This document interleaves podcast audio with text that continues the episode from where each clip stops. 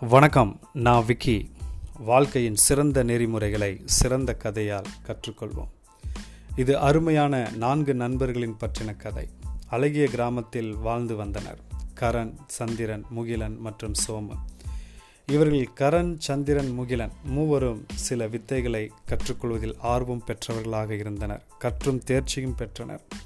ஆனால் சோமு அதிகம் ஆர்வம் இல்லாதவனாக எப்பொழுதும் விளையாடுவதும் சாப்பிடுவதும் மரத்தில் மீது ஏறி தூங்குவதுமாக இருப்பான்.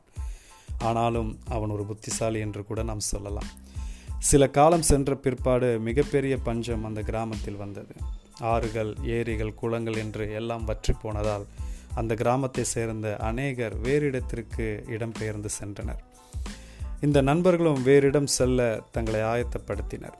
சோமுவை மாத்திரம் அழைத்து கொண்டு போக வேண்டாம் என்று மற்ற நண்பர்கள் அனைவரும் சொன்னனர். சந்திரன் சொன்னான் அப்படியல்ல. அவன் நம்முடைய நண்பன். அவனை இங்கு விட்டு சென்றால் எப்படி உயிர் வாழ்வான்? என்றான் கரிசனையோடு. மற்ற இரண்டு பேரும் அப்படியல்ல அவனுக்கு எந்த வித்தையும் தெரியாது. அவன் அழைத்து கொண்டு போனாலும் அவன் புரோஜனமற்றவனாக இருப்பான் என்றார்கள். பின்பு சமரசம் செய்து சோமுவை கூட அழைத்து கொண்டு சென்றார்கள்.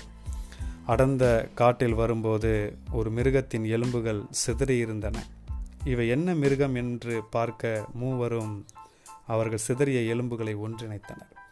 கடைசியாக அந்த எலும்புகள் சிங்கத்தின் வடிவில் வந்தது. சந்திரன் சொன்னான் இதற்கு நான் உயிர் தரப்போகிறேன் என்று. மற்ற கரண் முகிலன் அவர்களும் நாங்களும் உனக்கு உதவி செய்கிறோம் என்றார்கள் சந்திரனிடம். சோமு சொன்னான் நண்பா வேண்டாம்.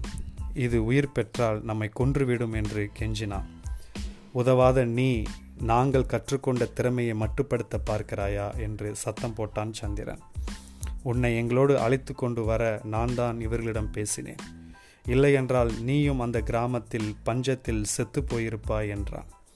சரி நீங்கள் அதற்கு உயிரை வரவழையுங்கள்.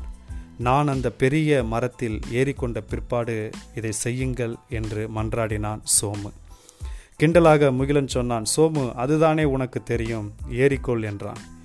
பின்பு இவர்கள் கற்றுக்கொண்ட வித்தையின் மூலம் சிங்கத்தை உயிரடைய செய்தனர். சிங்கம் உயிர் பெற்று சிங்கம் ஆக்ரோஷமாக உரிமியது. இதை பார்த்த மூவரும் சிதறி ஓடினர். அந்த மூவரையும் சிங்கம் கொன்றது.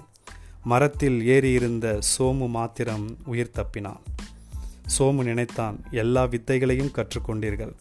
மரத்திலேற கற்றுக்கொள்ளவில்லையே என்று நினைத்தான். கற்றுக் கொடுக்கும் பாடம் யாரையும் அற்பமாக நினைக்கக்கூடாது. இயற்கை ஒவ்வொரு கொள்ளும் தனித்துவமான திறமைகளை கொடுத்துள்ளது. அதை உணர்ந்தால் வாழ்க்கை இனிமையாக இருக்கும். சிந்திப்போம் மறுபடியும் சந்திப்போம் அடுத்த அலையில். வணக்கம்.